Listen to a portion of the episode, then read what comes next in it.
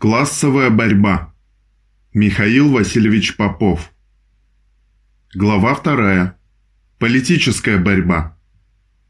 Третье. Содержание политической борьбы. Давайте углубимся в содержание политической борьбы.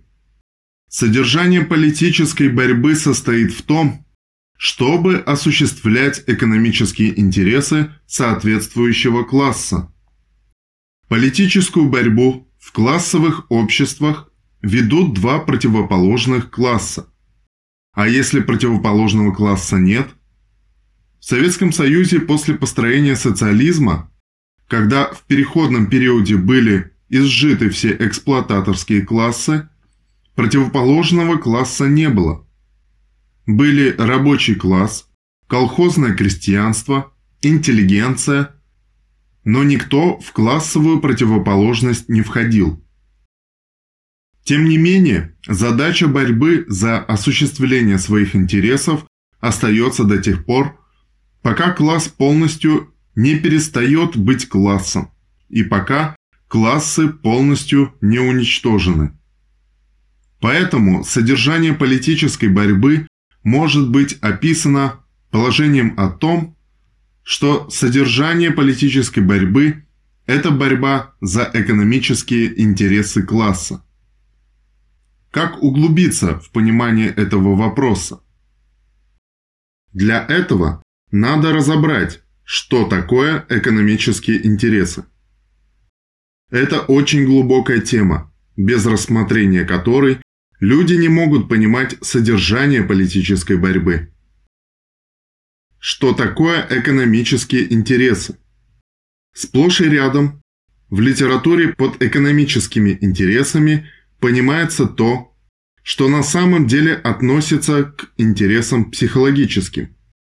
Если я интересуюсь пением, чтением, рисованием или вами, то это не что иное, как концентрация внимания на каком-либо предмете или объекте – я заинтересовался этим.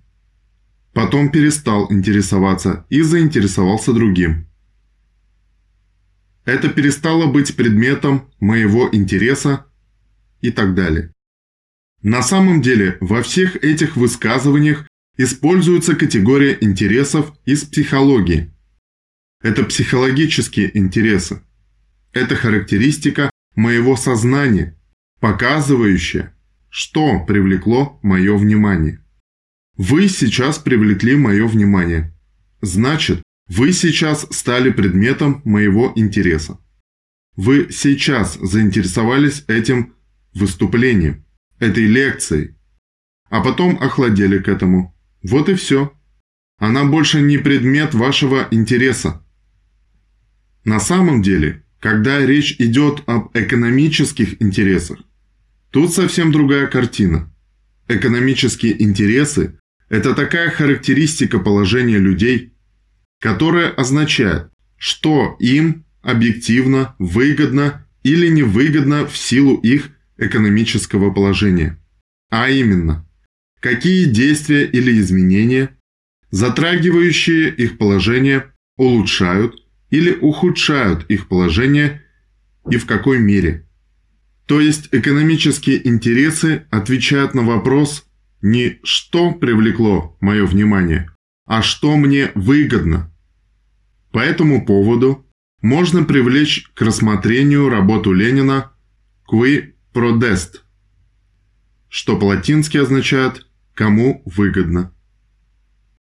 В ней Ленин разъясняет, что люди будут легкими жертвами обмана и самообмана в политике – если они не будут различать интересы классов за программами, заявлениями, разъяснениями, если они будут брать что-либо на веру, не ставя вопроса о том, кому это выгодно.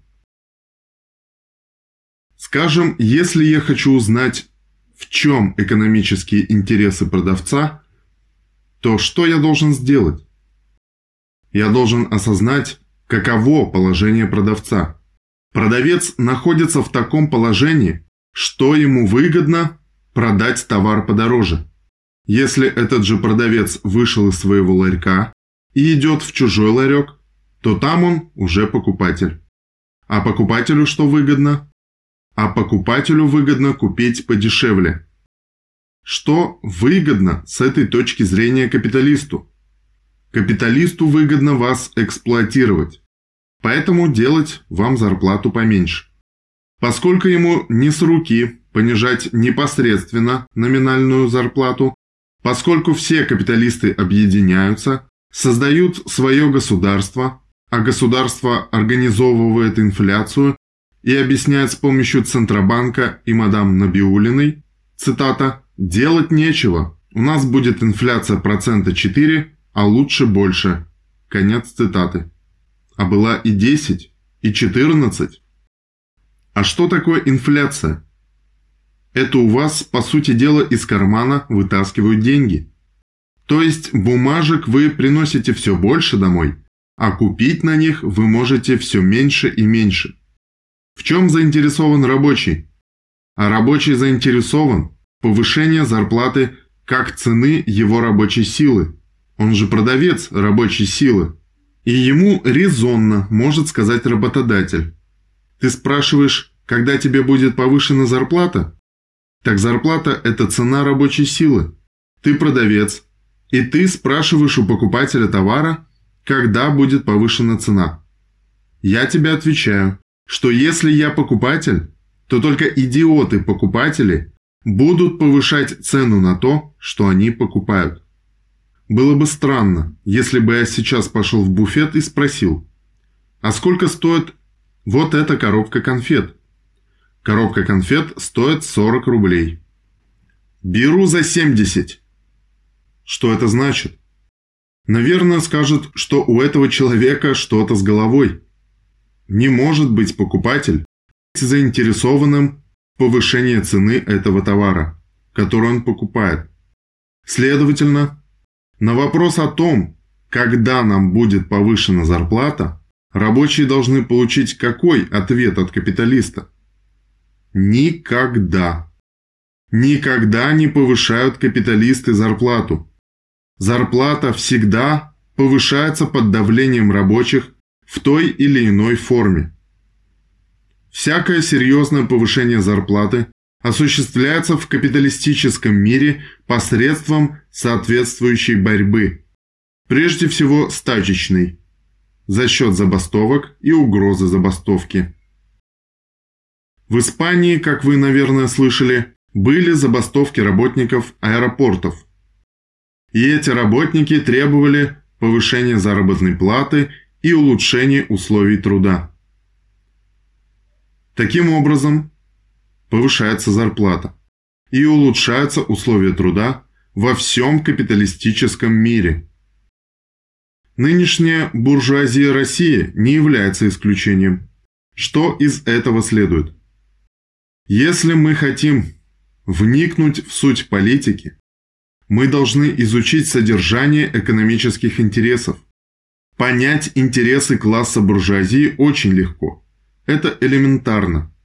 Раз они заинтересованы в накоплении капитала, а капитал – это не что иное, как самовозрастающая стоимость, значит капиталисты заинтересованы в том, чтобы увеличить объем своего капитала – вот с этой точки зрения надо сказать, что наши нынешние российские капиталисты еще не доросли даже до понимания своих экономических интересов.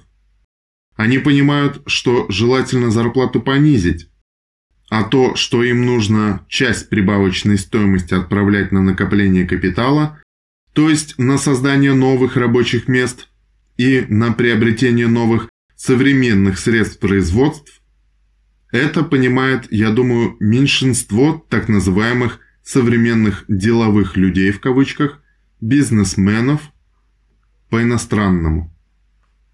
Эти деловые люди часто действуют по принципу «купил-продал». Создают компании типа «Купи Production International Ltd» и думают, что если они что-то купили по дешевке и продали подороже – это они тем самым являются бизнесменами, капиталистами. Надо сказать, что Маркс, написавший «Капитал», уважительно относится к промышленным капиталистам по одной простой причине.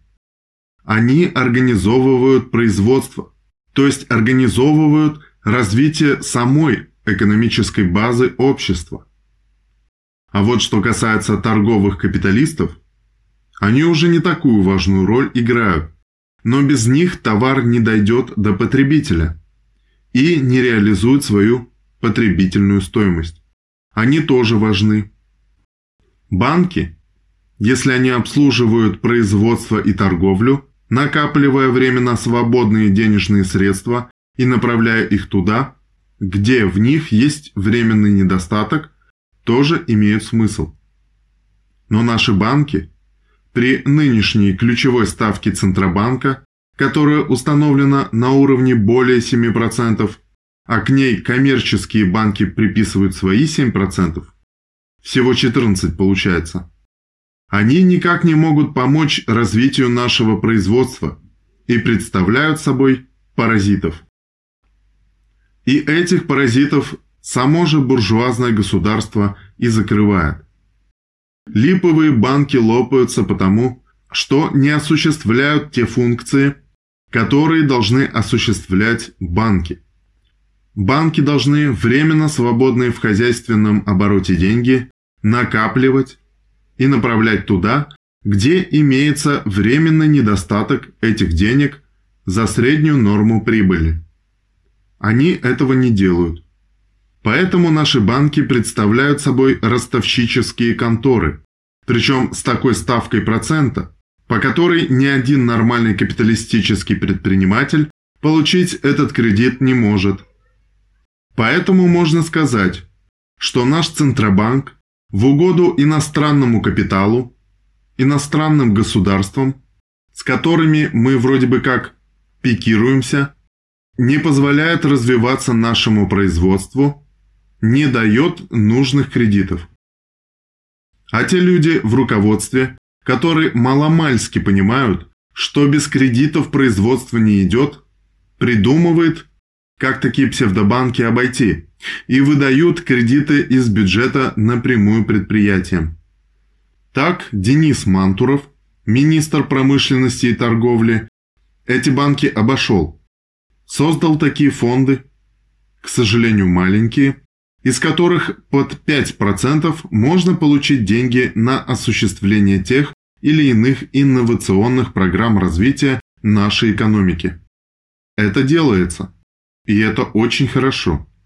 Мы можем сказать, что есть и какие-то положительные ростки, что этот самый капитализм состоит не из одних только паразитов, а включает и тех, которые все-таки при своей эксплуататорской позиции что-то делают и для развития производства. В чем заинтересован рабочий класс? Если мы будем рассматривать положение рабочего, то, когда он поступает на работу, у него может быть только один разговор. А какая, собственно, зарплата? Но когда он уже нанялся на работу, стал рабочим, и вошел в трудовой коллектив, ситуация меняется. Отметим, впрочем, великое политическое достижение буржуазии, что слово «коллектив» из всего законодательства изъято. Нет такого слова «коллектив». Есть коллективные договора, есть коллективные переговоры, есть коллективные трудовые споры, а слово «коллектив» выкинуто. Слова «коллектив» нет а коллектив все же есть. Если рабочий вошел в коллектив, который на бумаге отсутствует, а в жизни есть, он теперь заинтересован в том, чтобы его коллектив получил улучшение своего положения. И не только в плане зарплаты, но и в плане условий труда. Потому что условия труда это самое важное и самое главное для развития работника. И это то, что включает в себя и условия оплаты труда. Оплата ведь тоже одно из условий труда. Еще и оплатить должны, чтобы люди могли поесть, попить, одеться, иметь крышу над головой. Поэтому, попав на предприятие, войдя в коллектив, человек получает такие интересы, которые характеризуются как интересы в улучшении условий труда и в развитии трудящегося. Ведь всеобщий интерес рабочего класса состоит в чем? В том, чтобы обеспечивалось его благосостояние и развитие. Поэтому, если мы будем углубляться в проблему того, что выгодно рабочему классу, мы и поймем, в чем состоят интересы рабочего класса и за что надо вести борьбу. При этом, если мы берем содержание политической борьбы, то мы берем не содержание борьбы на отдельном предприятии, а содержание такой борьбы, которая должна вестись всем классом, желательно всеми рабочими, на всех предприятиях, а не ограничиваться только отдельными передовиками. Почему? Потому что всякая классовая борьба, писал Маркс, есть борьба политическая.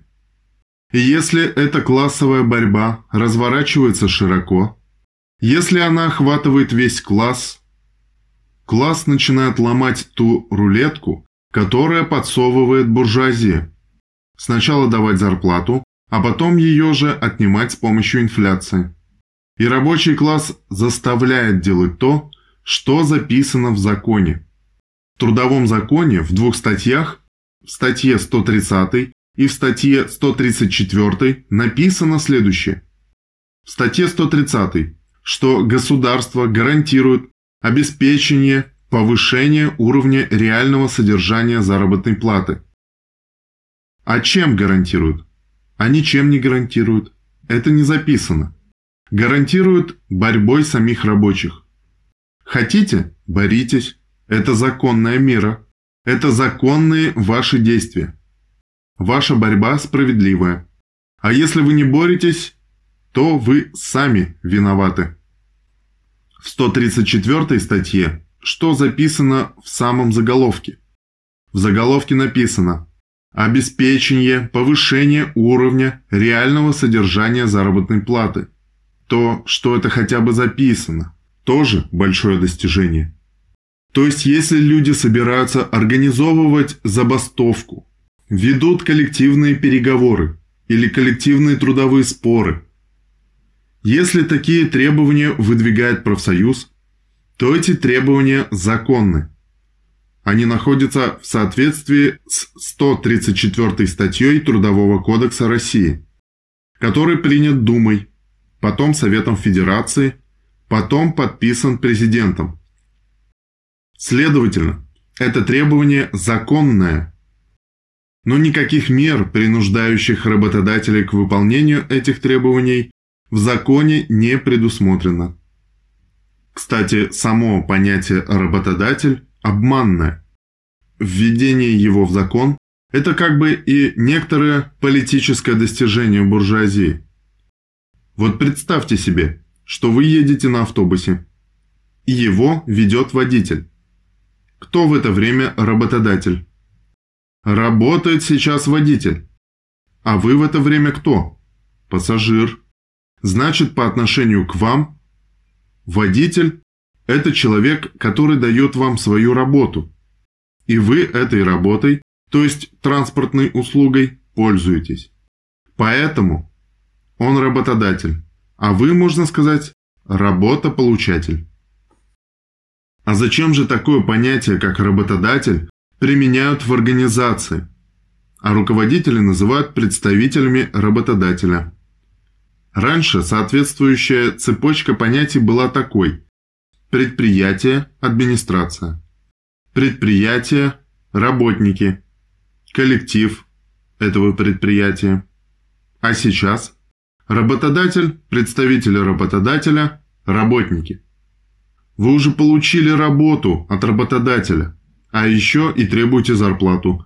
Слишком много вы требуете. Вот что хотят сказать капиталисты такой своей фразеологией. И таких приемов у буржуазии много. Чтобы сбить с толку людей, достаточно сказать, что зарплату, которая есть цена рабочей силы, называют вознаграждением за труд. А требовать большего вознаграждения вроде бы и неприлично. Поэтому очень важно, чтобы рабочие постепенно в этом разбирались. И чем больше они в этом разберутся, тем лучше будет у них жизнь при капитализме, и тем скорее они будут жить при социализме, где целью производства будет не осуществление прибыли во что бы то ни стало, не максимизация прибыли, не самовозрастание капитала, а обеспечение полного благосостояния и свободного, всестороннего развития всех членов общества. Для этого нужно с ростом производительности труда сокращать рабочее время и увеличивать время свободное. А свободное время – это не просто время, которое сверхрабочего.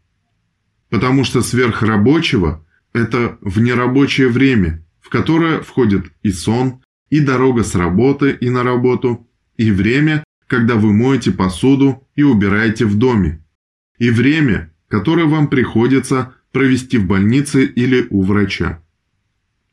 Свободное время – это время для свободного развития. Его мало.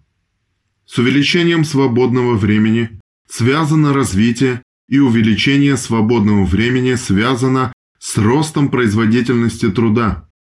Производительность же труда растет в том числе и при капитализме, то есть подспудно капитализм подготавливает почву, экономические условия для того, чтобы можно было осуществлять задачу обеспечения полного благосостояния и свободного всестороннего развития всех членов общества.